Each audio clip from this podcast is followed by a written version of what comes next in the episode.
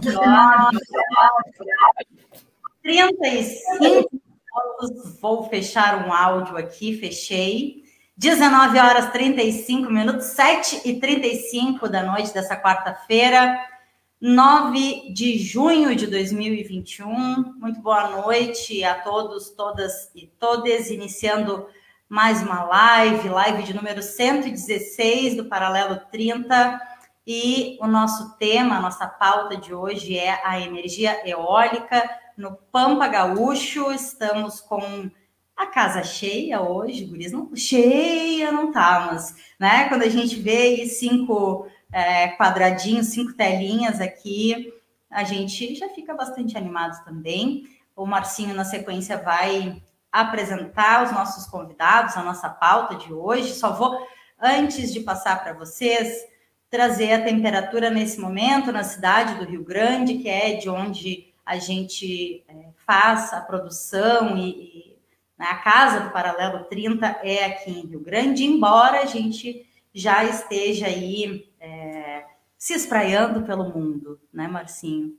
A temperatura nesse momento em Rio Grande é 17 graus, a sensação térmica 13,3 e a umidade relativa do ar diz no site que é 89%. Eu já chutaria mais de 100, assim, porque hoje grande a coisa está úmida, né? É um aquele aquela chuvinha que é mais vento do que chuva, mas vamos indo assim nessa transição. É, a gente está né, no, no, último período aí do outono, nem é o último, sim, no último mês, né? Mas falta menos de um mês para a gente adentrar o inverno rio-grandino e é, quem me conhece sabe, não tô brincando, mas quem conhece Rio Grande, quem conhece o cassino, sabe do que eu estou falando, não é mesmo? E eu vou fazer aquela brincadeira máxima antes de passar para o Marcinho. Estás feliz, Rafael Viana? Estás feliz? Eu sempre,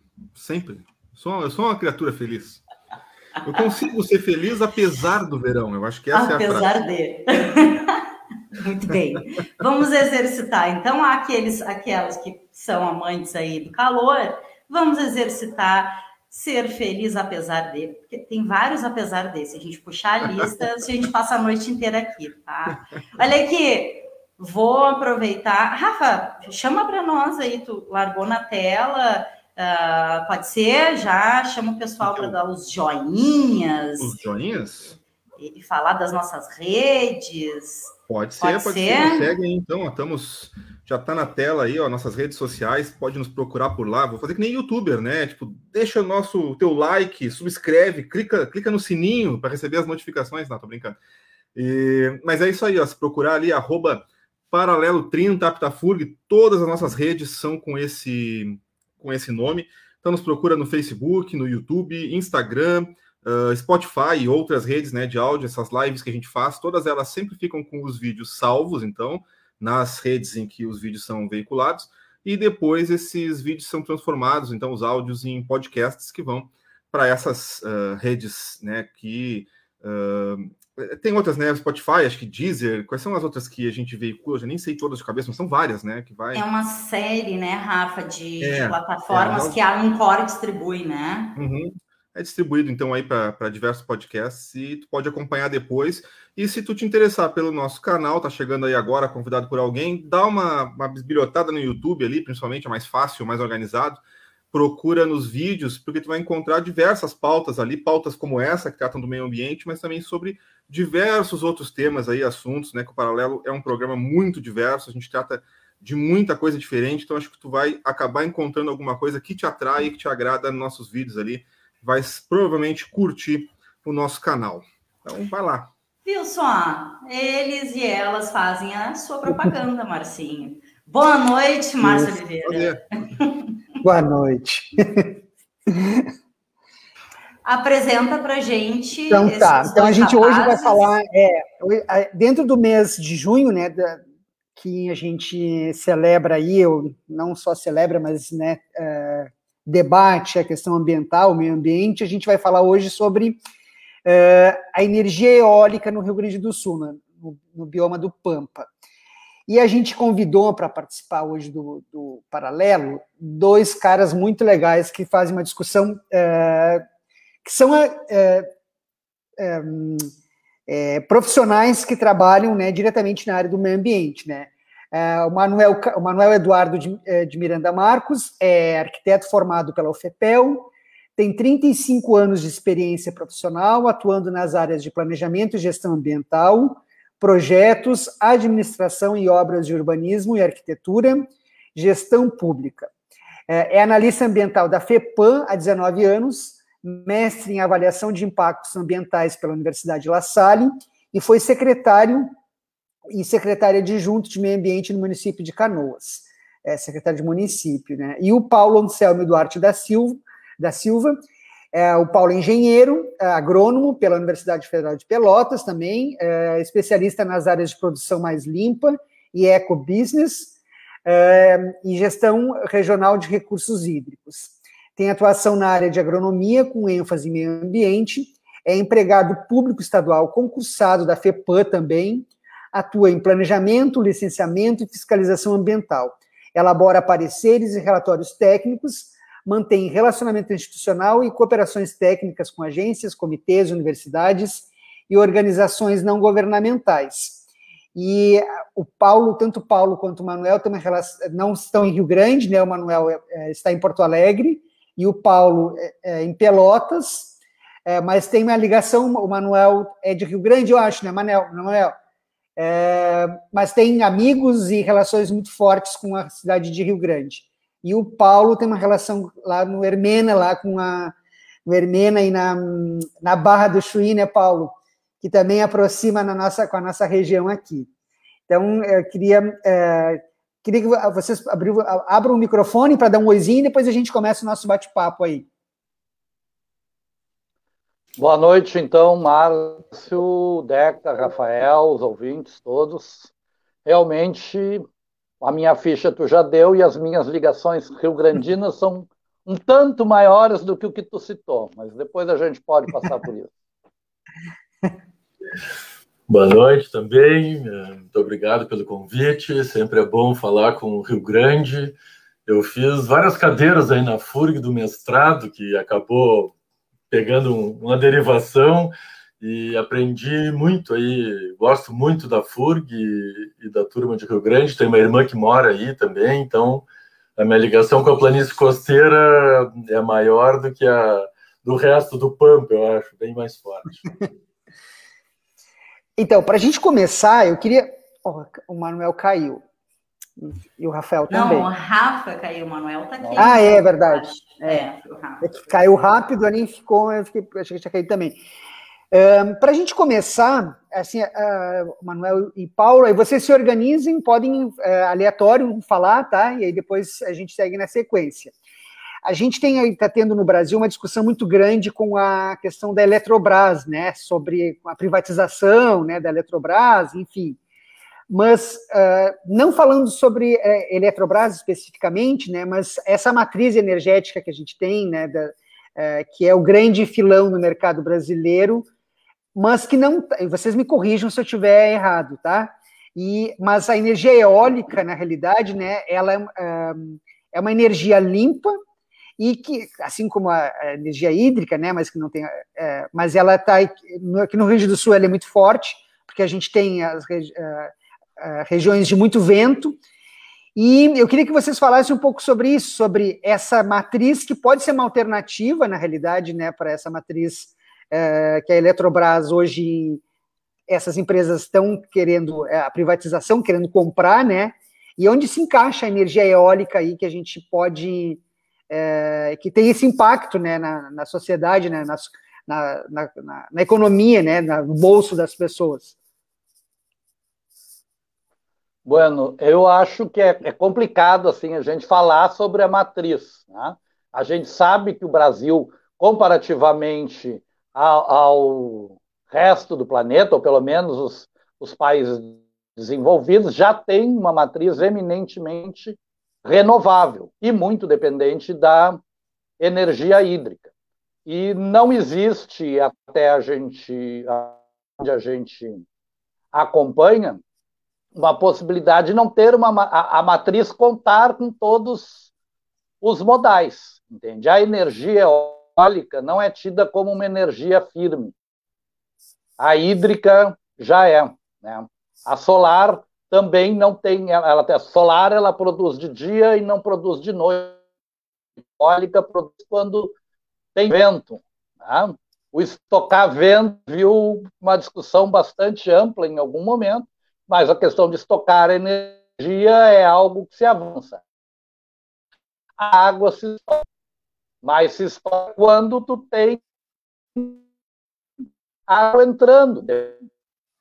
Depois que ela está no reservatório, nós estamos com reservatórios aí do, do, sudeste e do centro-oeste a 30%, os nossos aqui a 58%, se eu não me engano, os reservatórios do norte bem cheios. Bom, a, a energia eólica tem um papel muito importante nessa composição. Em algum momento ela pode, não, não temos em Grande do Sul isso, mas de Portugal, em algum momento consegue ser suprido 100% por, uh, por energia eólica, produzir o suficiente, o que não quer dizer que dispense as outras, as outras formas de produção de energia. Né? No Rio Grande do Sul, nós começamos a implantar empreendimentos eólicos no início desse século. O primeiro empreendimento é, é o de Osório, do, acho que começou a operar em 2003. Ah, eu já acompanhei uh, um pouco da implantação desse, desse empreendimento. E viemos crescendo bem desde então, e aí a região uh, do litoral sul é hoje onde nós temos 55% da potência instalada em, em, energia eólica no estado do Rio Grande do Sul. E com uma perspectiva bem grande agora de, bom, aí a, o litoral sul, estado dentro do bioma pampa, né, que é o, o mote hoje é eólica e, e bioma pampa, mas nós temos um potencial muito grande também nas regiões aí de Bagé, Dom Pedrito, Pinheiro Machado, Santana do Livramento, todos estes, esses municípios e mais alguns já têm empreendimentos eólicos licenciados. Né? Mas o fato de ter, de, ter empreendimentos eólicos licenciados não significa que eles se tornem, venham a se efetivar, porque tudo depende de quem vai comprar a, a energia. Né? Majoritariamente, energia eólica é comprado pelo Sistema Integrado Nacional. E isso depende dos leilões de energia, que acontecem anualmente, bianualmente, então muitas licenças são emitidas e alguns empreendimentos são uh, efetivados em função de que ganharam o leilão, tem para quem vender a energia.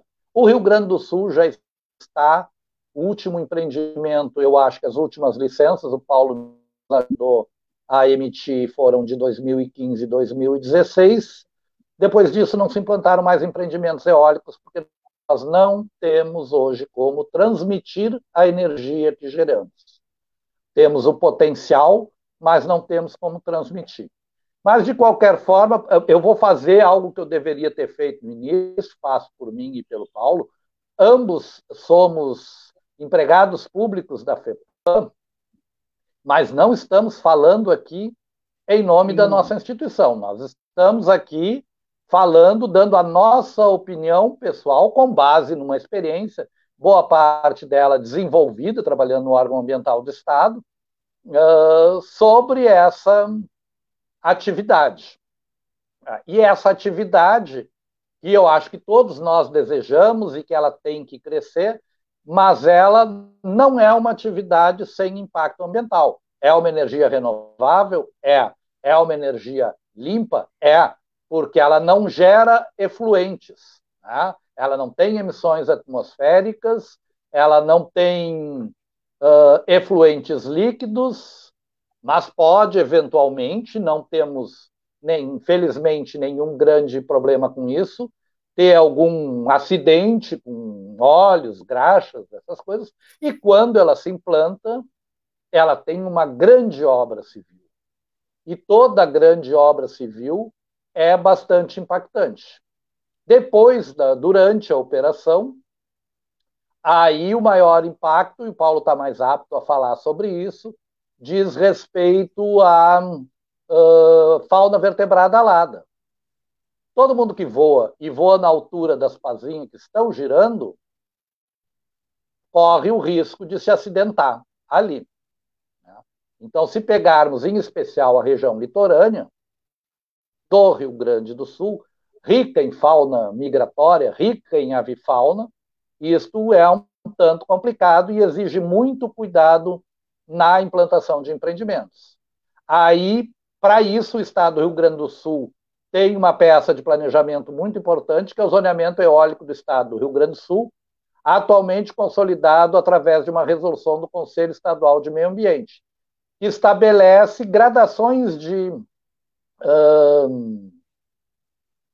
aptidão, vamos dizer, para receber, ou de, de, invertendo, sensibilidade ambiental para uh, a atividade. Então, nós temos áreas impróprias, e que hoje, nessa resolução, nessa, olha o mapa do Rio Grande do Sul, onde está impróprio, não haverá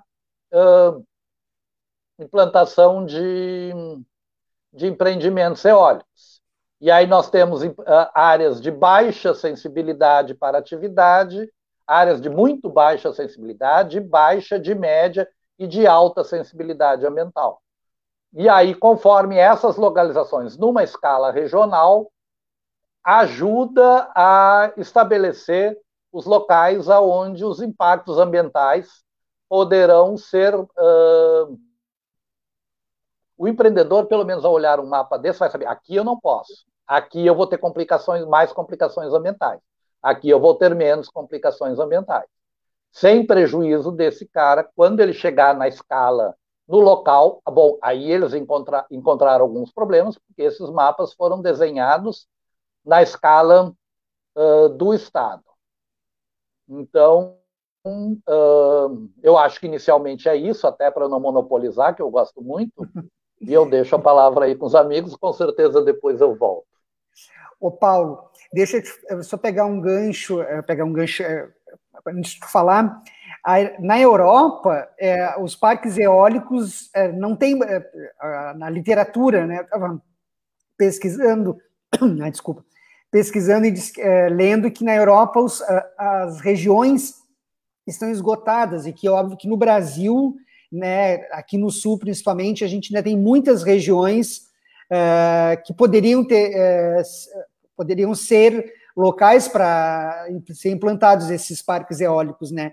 Aqui mais especificamente da nossa região, que é o como o Manuel falou, né? Que tu pode falar um pouco das licenças, né? Como é que está esse, esse processo?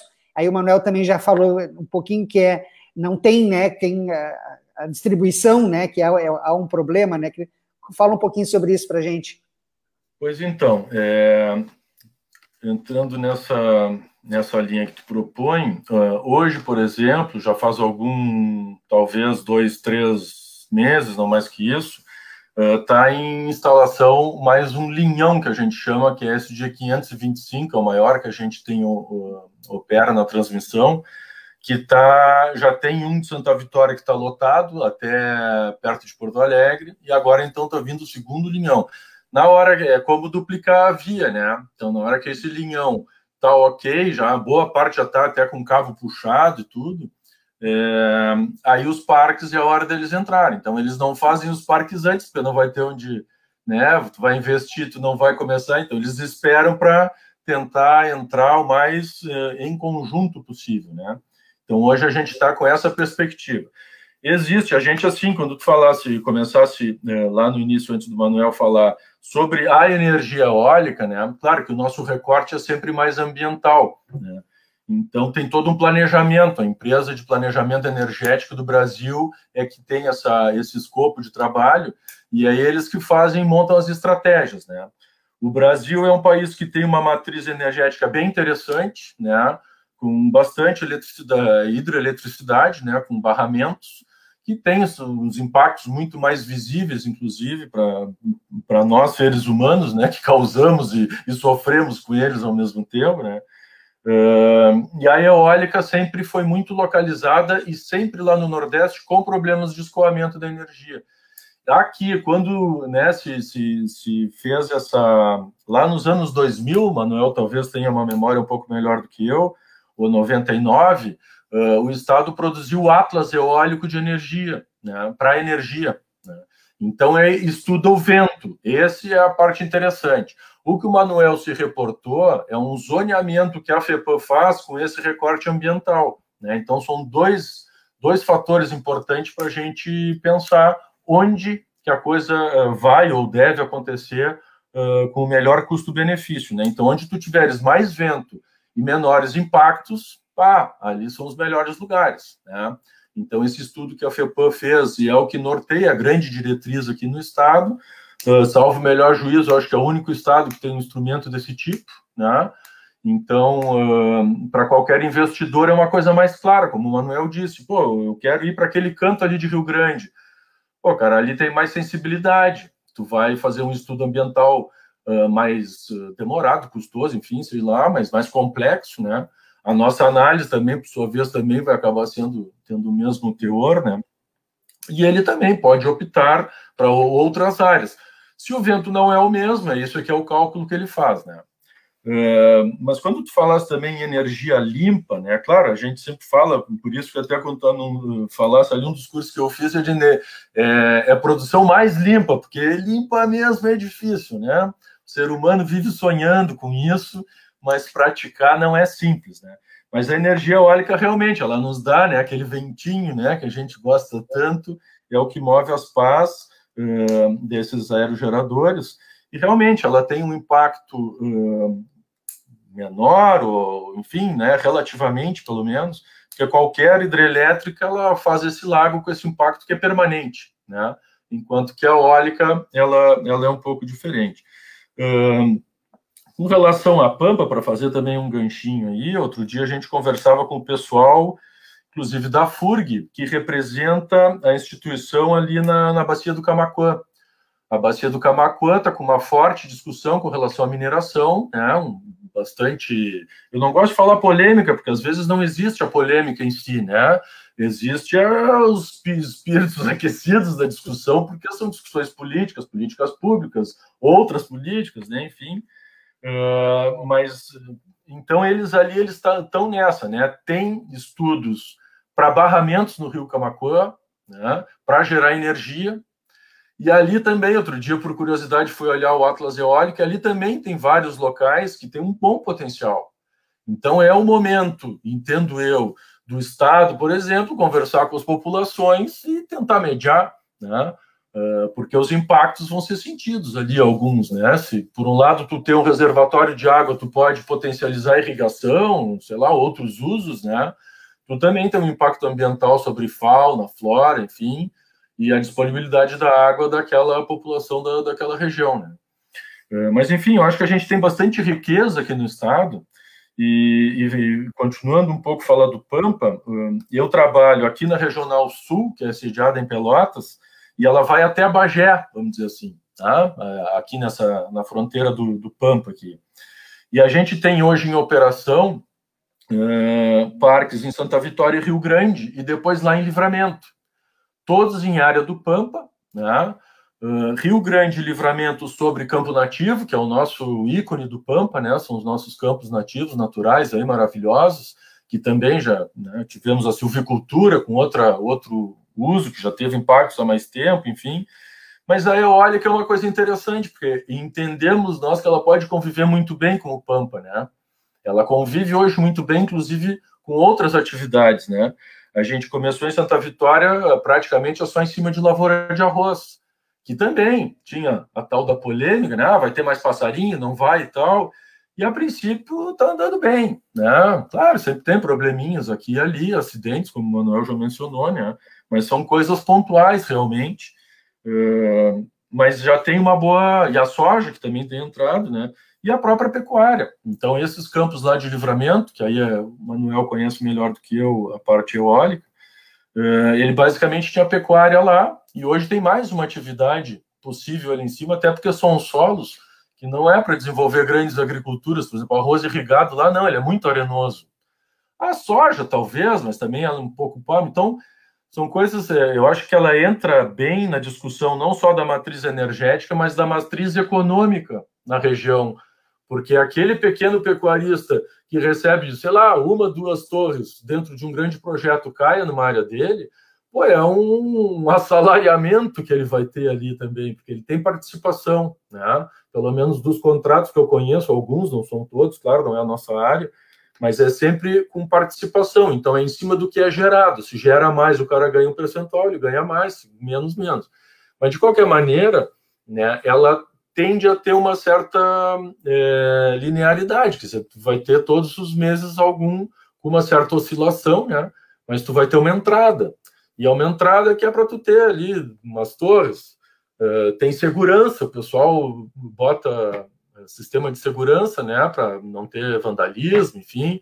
Então é um, um valor agregado que em algumas regiões é muito importante, né, inclusive com roubo de gado, essas coisas assim. Então me parece, né, que ela entra bem, né, ela tem, ela não entra com conflitos.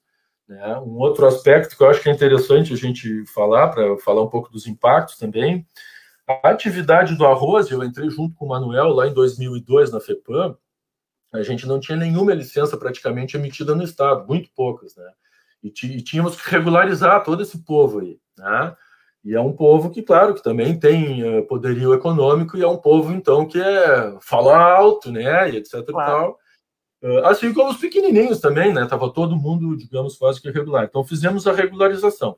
Uma regularização do empreendimento, ou seja, que ele já existe, sempre vai ter aquela complicação do cara já tá ali há 20 anos, 30 anos, 50 anos, a casa dele está numa app, não vai arredar a casa do cara. Então, tu trabalha com adequações, né? Tentar dirimir um pouco desses, desses conflitos, coisas que aquelas pessoas até às vezes não percebem de impactos que elas estão causando ou que podem causar, e a gente então entra nessa. Uh, incidindo com esse assunto, né? Uh, então, essas. Uh, essas regularizações, agora quando entra a energia eólica, é um segundo momento da gente olhar a parte do ambiente daquele mesmo espaço físico ali. Então, aquela granja de arroz que a gente vinha adequando, né, recua um pouquinho mais este ano, da PP, não sei o quê, para tentar enquadrar bem.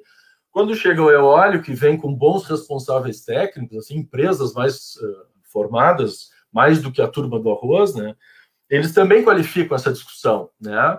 E discussão e negociação, porque o processo de licenciamento é um processo de negociação, claro, dentro das normas, das leis, das regras, mas prazos, né? Enfim, a gente tem, tem espacinhos para a gente manobrar para viabilizar as coisas, né? Então, é, eu acho que me parece que a energia eólica entra bem, e, e, alguns desses olhares, como foi a deixa do Manuel, se refere à fauna alada, né? Então, digamos aí, a as aves e os morcegos, né, os quirópteros, tá? Que é uma coisa que a gente aves até conhece bastante. Morcego já é difícil, por exemplo, falou no Hermenegildo, né? Um livro que eu vi esses dias lá de um banhado muito legal que tem ali perto, né? Fala em 16 espécies de morcego. Uh, e no livrinho quase todas elas indicavam como vivendo nos forros das casas.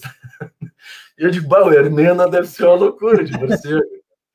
Não, claro, deve tem claro. outros ambientes que eles Sim. habitam e tal, mas eu achei gozado porque todos, em todas a descrição, onde ocorre? No forro da casa. Claro. É, o Manuel, o Manuel, nada, o Paulo. É, o Manuel acho que agora conseguiu voltar, está conseguindo voltar. Isso. Conseguiu. Odeca, tu quer falar sobre. Até tu colocou a informação ali do, do PL é, que foi aprovado na Câmara, né? Que é o da, do licenciamento ambiental, que vem sendo discutido já A gente, eu tenho acompanhado há bastante tempo, né? A gente tem acompanhado aí nas redes é, da oposição, né? Falando sobre esse PL, é, PLP, né? Que, é, que modifica né, a licenciamento ambiental, ele é, tira várias etapas ele dispensa, desse... né, a necessidade dispensa, de né? licenciamento e, e, é um dependendo um do, do empreendimento, né? É, o IPL é de 2004, né? Então, após 17 anos, ele é ah, de uma forma, é, enfim, muito questionada, né? E aí as entidades estão aí ah, questionando. Ah, ele é aprovado e enfim, né, tá ganhando força aí. Não sei se o Paulo o Manuel querem também falar sobre isso, mas estou trazendo algumas informações aqui de acordo com o que a gente está conversando também. Bom, que momento vivemos, né? Então, hum, estamos aqui atravessando por isso, mas a boiada no Rio Grande do Sul ela já vem passando há mais tempo. Em 2019, o, uh, foi apresentado em regime de urgência para a Assembleia Legislativa uma alteração do Código Estadual de Meio Ambiente. Nós tínhamos a Lei 11.520, que, que era de 2001, 2000, 2001, acho que 2001, né, que foi amplamente discutida, que era um dos melhores códigos ambientais, foi exemplo para o país todo, do estado do Rio Grande do Sul, que entrou em regime de urgência e em 2019 e estava em outubro, em dezembro foi aprovado, em janeiro estava sancionado, sem a mínima discussão com a sociedade. Inclusive sob a justificativa de se adequar às alterações da legislação federal que ainda tramitava e que ainda tramita, que ainda tem que estar no Senado. Então, antecipou algumas coisas do licenciamento ambiental e da dos instrumentos de preservação. A FEPAM teve, a FEPAM não, a FEPAM teve, a FEPAM instituição, somos todos nós, mas os trabalhadores da FEPAM tiveram um esforço muito grande, capitanearam, então, uma resistência a possível hum, resistência a isto. Né? Mas a, a patrola veio muito grande e passou na Assembleia Legislativa, emitimos notas técnicas, então alteraram-se alguns conceitos de área de preservação permanente, o conceito de nascente, o conceito de banhado, alguns atropelos hum, técnicos absurdos, algumas coisas até hoje estão pagando a conta de não terem consultado a área técnica nem para fazer as maldades, né?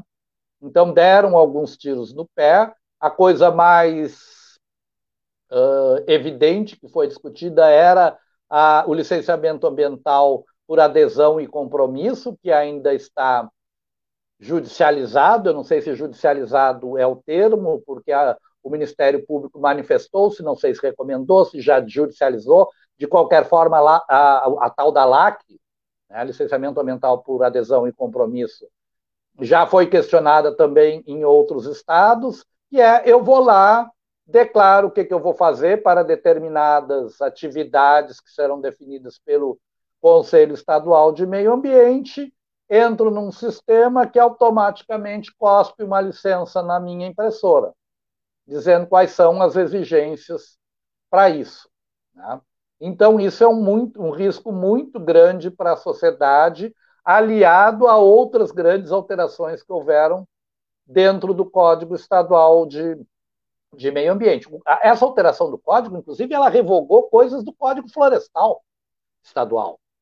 Veio uma lei que revoga uh, tal item do Código Florestal Estadual. Então, por exemplo, a proteção uh, de, de espécimes vegetais imunes ao corte foi suprimida. Figueira e exemplificando, que são as mais evidentes, e e araucária já não são mais tão imunes ao corte assim. E isso atende a muitos interesses. Né? Algumas coisas não foram implementadas porque talvez ah, ainda não foram, porque estão se anteciparam ao que acontece na discussão no nível da federação. Então, realmente, isso está dentro desse cenário, desse, eh, deste momento, onde um projeto que não avançou desde 2004 avança com a boiada, entende? Abriram a porteira para essa e outras tantas boiadas passarem. Né? E aí surgem uh, e tem uh, algumas, podemos, grandes projetos de mineração. Né? A discussão que se teve à época é que algumas das alterações que foram colocadas no Código Estadual vieram ao absoluto encontro destas interesses dos grandes, dos megaprojetos de mineração no estado do Rio Grande do Sul. Então, até então, nós tínhamos, por exemplo, no Código Estadual de Meio Ambiente, que para um empreendimento se instalar, ele tinha que ter equacionado todas as questões fundiárias.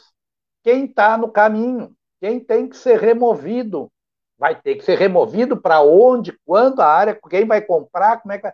A questão fundiária tinha que estar resolvida. Agora não, ela já pode ser resolvida ao longo da instalação. Então, por exemplo, supondo-se que houvesse um, processo, um projeto de mineração na, perto da região metropolitana de Porto Alegre para uh, minerar em 5 mil hectares, tu ia vendo a frente de lavra avançando na tua direção e quando tivesse a 200 metros aí iam resolver do jeito que desse o teu problema. Como já era um fato consumado, que belíssima solução podemos ter. O código hoje não exige mais, então, que se resolvam as questões fundiárias, só se dê a licença de instalação com a questão fundiária resolvida. Né? Então, isso foi muito grave que aconteceu aqui no Rio Grande do Sul, como tão grave quanto, ou mais, porque muda a escala, é o que acontece uh, no nível da federação. Para empreendimentos eólicos, salvo algumas questões de conceito de áreas de preservação permanente, ainda não batemos de frente com as alterações do código. Pelo contrário, batemos de, frente com, alguns tiros no pé que deram, que, como foi tiro no pé, eu vou deixar quieto por enquanto. Uh, pela estrutura fundiária do estado do Rio Grande do Sul. Mas tu pegar esse tipo de situação uh, e levar para de, de, empreendimentos eólicos, essas que eu citei, por exemplo, da solução fundiária, tu levar para a estrutura fundiária do Nordeste, já seria mais problemático, porque aqui, e aí voltamos ao Pampa e a, e a eólica, a eólica no Pampa, ou na, na, no bioma Pampa, que é onde ela está majoritariamente, salvo o litoral norte do Rio Grande do Sul, é em área de latifúndio. Então, o conflito fundiário é menor do que o que se tem no Nordeste, onde tu tem pequena propriedade, tu tem muita ocupação, tu não tem o nível de, de produtividade, o cacife econômico uh, dos proprietários que aqui tem. Né? Então, quando a gente conversa com o cara que empreende no Rio Grande do Sul e empreende lá no Nordeste, basta, é muito mais barata a terra para ele lá. Porque aqui ele tem que lidar com os arrozeiros de Santa Vitória, que tem bala na agulha, que tem conhecimento dos seus assuntos, e sobre isso Paulo pode discorrer melhor do que eu. Tá? Nós temos algumas aí já, nos atendo à questão eólica Nordeste e, e Rio Grande do Sul. O Rio Grande do Sul ele tem uma boa quantidade de vento, mas não tem a qualidade do vento que tem no Nordeste, segundo o senhor porque no Nordeste o vento é constante e de uma direção mais regular. Se há variações, são poucas. Aqui no Rio Grande do Sul, o vento é de uma. em Rio Grande, em Santa Vitória, todos nós sabemos disso, né? Tu sai para passear de bicicleta, tu vai, pro... né? é, tu vai para os molhos primeiro, porque para tu ir uh, contra o vento para depois tu voltar a favor que tu vai cansado. Aí tu vai contra o vento e volta contra o vento porque o vento virou. Exato. Né? Exato. E quando o vento vira, uma torre daquelas, um, um, um aerogerador daqueles que está montado em cima de uma torre, ele tem que virar na direção do vento. Quando ele vira na direção do vento, eles estão aptos a fazer isso, mas ele perdeu um tempo fazendo este ajuste. E isso acontece muito no Rio Grande do Sul. Então, o, o, o fator de capacidade aqui é mais reduzido do que no Nordeste. Mas Manuel, voltando ao PAN. Oi.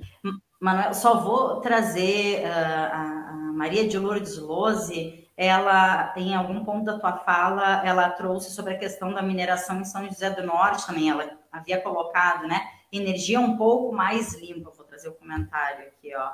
Energia um pouco mais limpa. Ela botou três pontinhos humanos, humanas, né? E em seguida ela coloca e traz a, a questão da mineração em São José do Norte, que é, foi tema amplamente debatido e combatido, né, por aqui.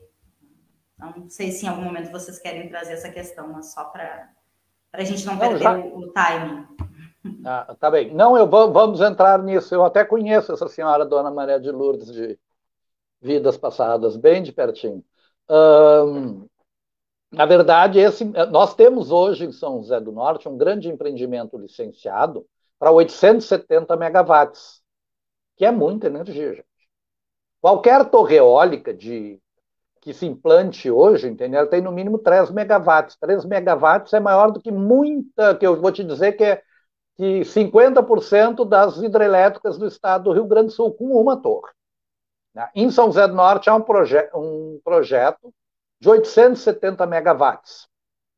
E há um outro que o IBAMA, sendo licenciado pelo IBAMA, ao norte desse, que eu não sei a capacidade, porque está no IBAMA, mas que também é bem grandão. Este que eu conheço, que foi licenciado pela FEPAM, ele tem uma sobreposição com o projeto Rio Grande antigo, projeto Paranapanema, que hoje tem outra razão social à sua frente, e a sobreposição de áreas. Tá?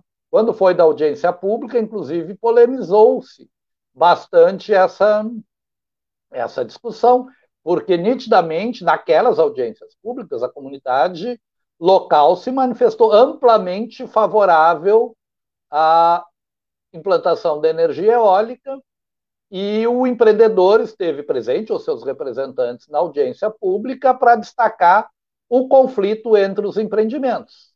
Como um foi licenciado no nível do Estado e o outro foi licenciado pela Federação, nós temos as duas licenças. Tá? E olha, licenciar foi, foi árduo, mas tivemos um bom resultado. Conseguir licenciar esse empreendimento em São José do Norte, porque mal ou bem está bem próximo ali do Parque Nacional da Lagoa do Peixe, né, que é o grande, uh, um dos grandes, eh, junto com em hotspots para uh, fauna migratória. Uma, uma, coisa de importância internacional estabelecido nas convenções Ramsar, nos compromissos internacionais. Bom, e o layout, então, a forma como tu disponibiliza as torres ali, uh, espera-se, a expectativa dos estudos for, foram feitos, e foi bastante longo esse processo, que minimizem bastante esses temas de eh, fauna migratória. Fauna, quando migra, e aí não temos os biólogos aqui, nós teríamos colegas que poderiam falar melhor sobre isso, mas no seu grande voo de migração, ela, a maior parte delas voa a grandes alturas. Mas na aproximação, né, é que nem cone eh, de, de, cone de segurança de aeroporto. Né? Quando se aproximam da área de, de pousar, elas podem se acidentar, então nós temos que manter distâncias. Tudo isso foi muito bem discutido nesse processo, projeto, tem uma, uma licença que vai ter que ser acompanhada, se for implementada, e que disputa uh, espaço na economia regional aí com a mineração. Bom, a mineração normalmente ela exaure e vai embora e deixa tudo revirado. A energia eólica tem uma outra possibilidade. Essa, inclusive, se implantaria parte sobre áreas que hoje têm plantio de pinos e que seriam removidos para plantio. Então, minimiza a questão da, da invasora. Então, bom, mas isso dá, só isso já dava outro programa. Tá? Eu acho que eu vou deixar uma deixa para o Paulo, que a gente já vem discutindo há bastante tempo, que é justamente no Pampa, qual seja a situação, de tu ter um empreendimento que permite que se mantenha outra atividade embaixo. Então, tu tens uma atividade econômica significativa para o superficiário, né? E que e, e o cara pode manter essa atividade tradicional embaixo. Então, se tu for para a região da campanha, né? e aí a colega que falou na, na semana passada destacou a importância da pecuária para a preservação da, do, do, do campo nativo, é tu consorciar empreendimento eólico com uma bela renda para o superficiário, com pecuária, etc. Um uh, vetor positivo para ajudar na preservação. Mas isso depende da política pública que venha a se implementar, dos incentivos, etc. e tal. E aí, vou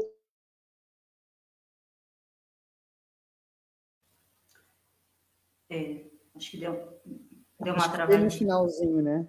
Já falou bastante, né? Já. Olha aí, Manuel. Eu já estava tava passando para ti já, né, Isso. né, Paulo? Não, não, mas eu dei por encerrado, senão ninguém mais fala. Tá.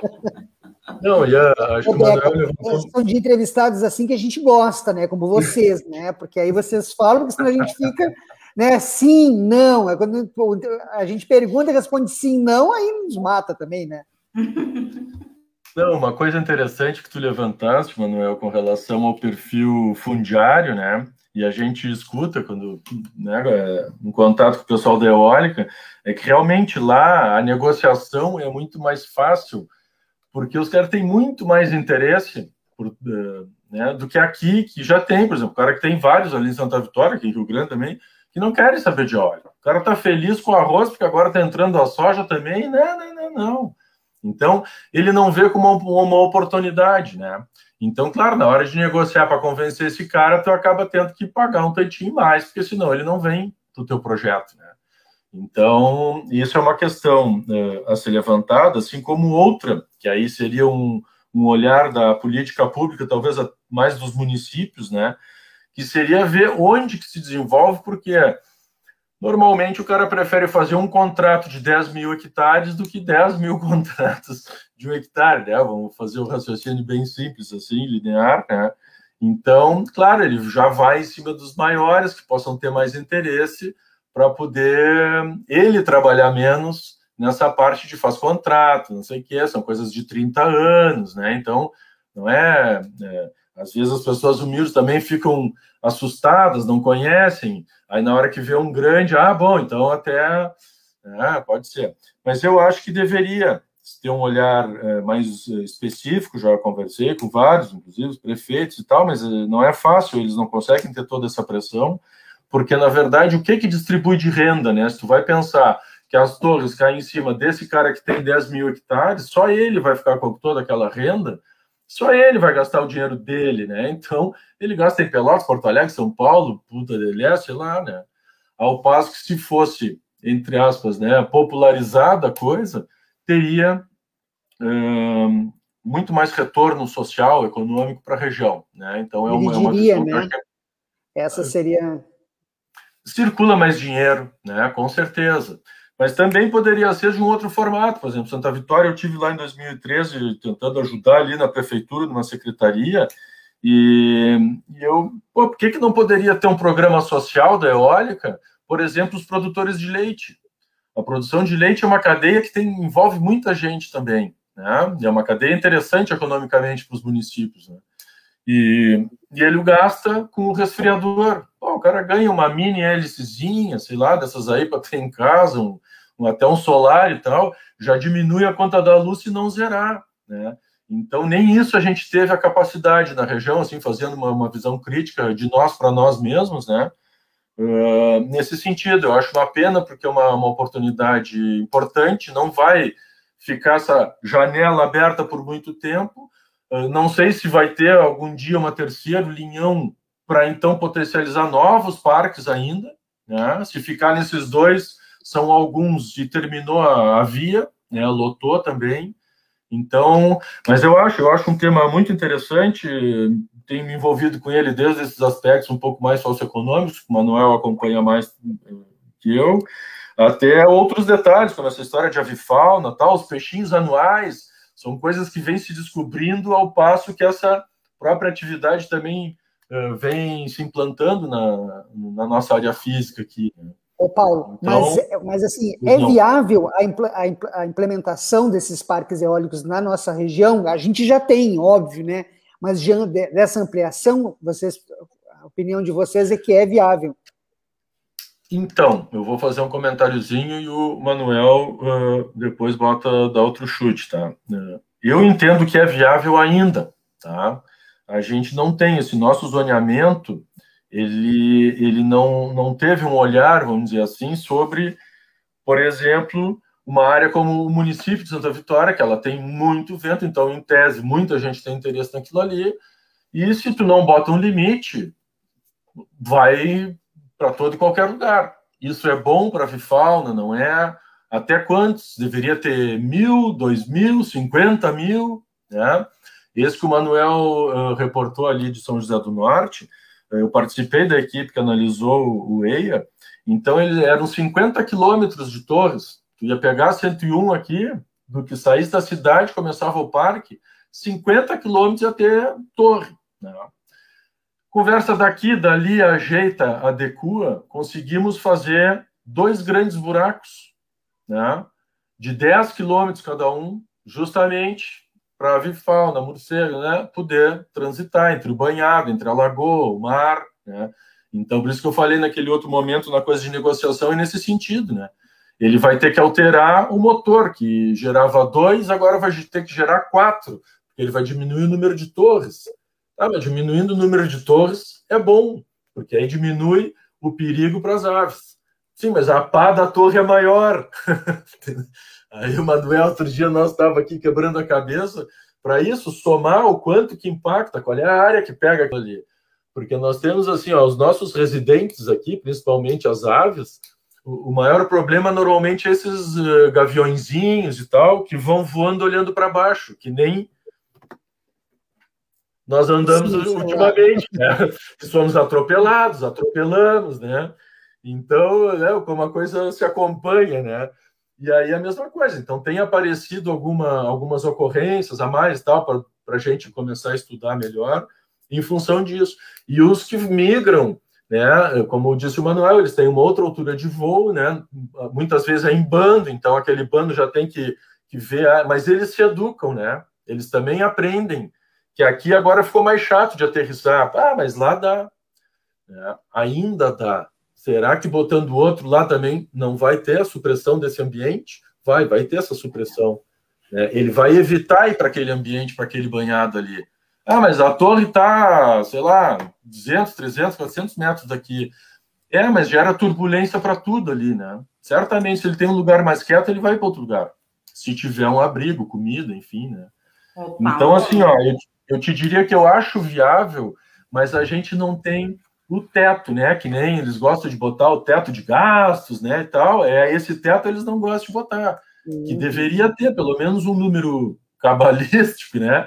Aí entre a universidade, a academia, nós e tal, a gente tem um estudo mais geral. Eu sei que na FURG já teve algumas dissertações que envolveram isso, mas a gente, infelizmente, é isso, cada um na sua toca e nessa loucurinha que a gente anda, mas a gente deveria interagir mais, isso é verdade. Paulo, vou trazer aqui, uh, Paulo, Manuel, o Manuel está retornando ali também. Uh, Marcinho, coloquei aqui e uh, a Mariazinha, Maria de Lourdes traz para a gente aí uma, uma pergunta, né, uma provocação é, para o final da live, que a gente tem aí né, um pouco menos de 10 minutos para finalizar, ela provoca né, como conciliar energia eólica, determinadas plantações e criação de animais, né, como, como fazer essa. Né, e junto com o que tu estavas colocando, né, essa necessidade mínima uh, de um planejamento, né, um planejamento uh, que consiga compreender né, a, a coletividade aí das, é, das pessoas, pesquisadores, profissionais, técnicos, comunidade, né? Então, Não sei se, se é possível Olha. a gente responder a Mariazinha aí no final. Olha, eu sei que o Manuel tá louco para responder ainda mais para Maria. E, e, esse tema é exatamente a especialidade do meu colega. É Vai, que a Manuel. resposta, nós não temos o como. Nós só temos, entendemos que tem que acontecer. Né? Então, a, a pergunta, como conciliar determinadas plantações e criações de animais. Né? Eu acho, por exemplo, no Pampa, uh, a questão do campo com a pecuária me parece muito tranquilo. A, a situação para uh, a, relação com a, com a risicultura em Santa Vitória já tem um caminho, já tem alguma discussão, uma preocupação aí também com a questão de de escoamento superficial, das drenagens, garantir áreas úmidas, mas o como é a discussão que a gente vai ter que ter. Essa oportunidade econômica, como ela que vai incidir sobre propriedades, nesta hum, estrutura fundiária que nós temos, que o nosso amigo agrônomo, como gostam, uma facção de agrônomos aí, entende? Ele já quer fazer a reforma agrária a partir da hum, da energia eólica e garantir a agricultura familiar. Eu também quero, mas não é a minha praia. Né?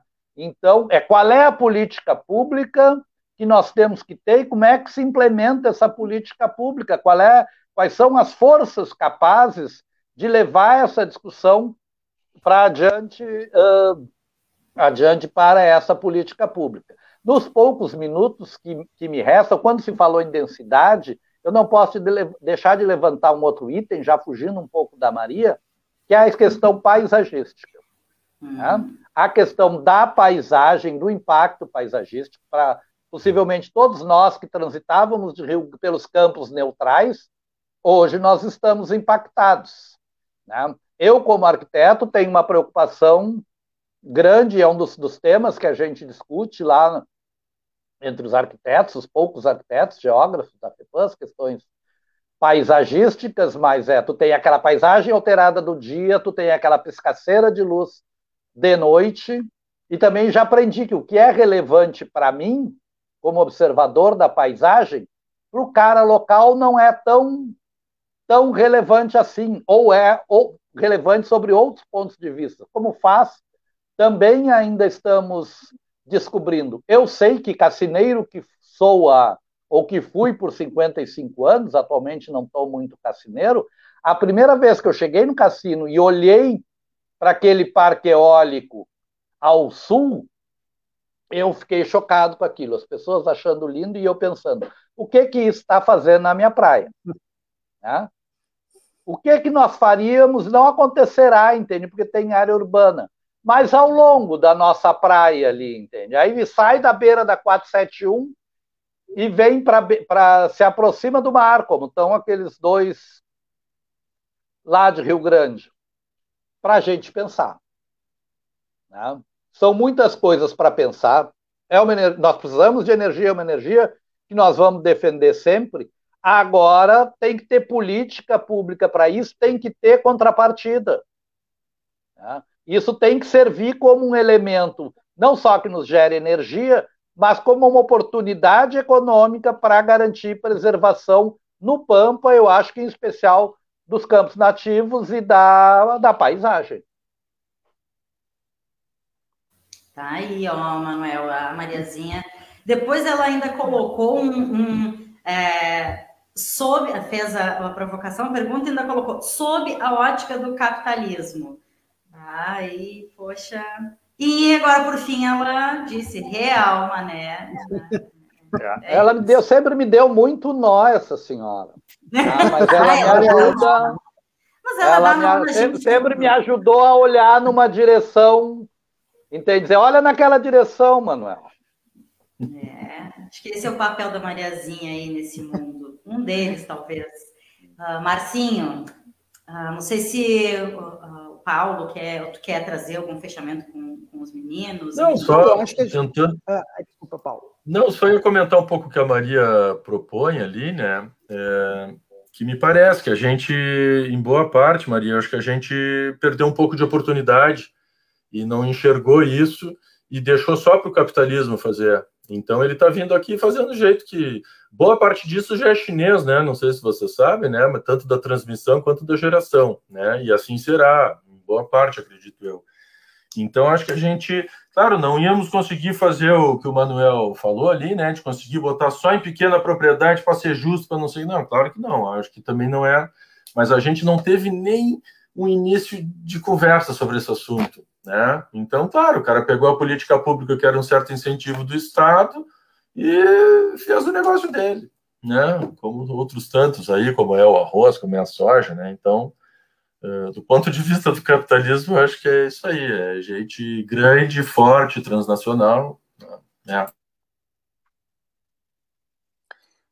Eu, Deca, eu só não, vou eu queria... destacar uma outra.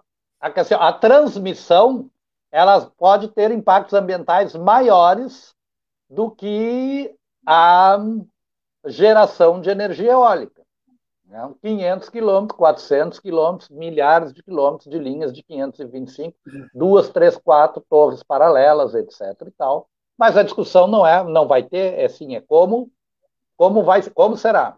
Senão nós vamos ter que discutir também redução do consumo e etc. e tal, e aí nós não, não vai faltar tempo. Muito. eu, queria, eu queria, na realidade, era agradecer, né? E assim, a gente está falando aqui dentro, desse, dentro do mês de junho, né, do meio ambiente, mas dentro da perspectiva mais biológica, né? Enfim, dentro de todos os aspectos relacionados ao meio ambiente, é, na, social, né? Então a gente que também a questão biológica também insere, como vocês estavam trazendo aí, a questão dos impactos na economia do, do, pequeno produtor ou do grande produtor, da produção. E agradecer ao Paulo e ao, ao Manuel por terem. Na realidade, eu e o Manuel, a gente começou a trocar umas ideias dentro de uma outra pauta, e dentro dessa outra pauta que a gente, o Manuel sugeriu é essa, né? Que, é, e a gente, como está dentro desse mês, e é uma das pautas que o Paralelo sempre traz, né, Deca e Rafa? Então a gente construiu, aí o Maneca convidou o o Paulo, para a gente poder bater esse bate, ótimo bate-papo aqui, e teríamos muito mais coisas a falar, né? Mas aí, como a gente tem o Paulo e Manuel, a gente tem umas colegas do Sinterg, do CPRs, que falam que a gente tem que ter o programa de quatro horas, mas aí a gente não teria condições, né? Teria pernas para isso. Mas com essa reivindicação, não, com essa reivindicação, nós aumentamos mais um dia na semana de live é verdade. Isso nos oportuniza estar aqui 19h30 nas quartas-feiras, né? E, enfim, aí a Mariazinha dizendo que fizemos a diferença. É, enfim, Marcinho, te não, atropelei, vontade, desculpa. Não, não, já tinha terminado já. Tá bem.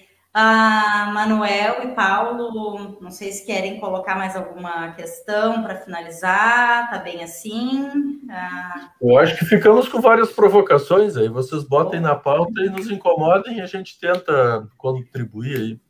Tá bom? Muito obrigado pela oportunidade, pela assistência, as perguntas aí, todo mundo, valeu.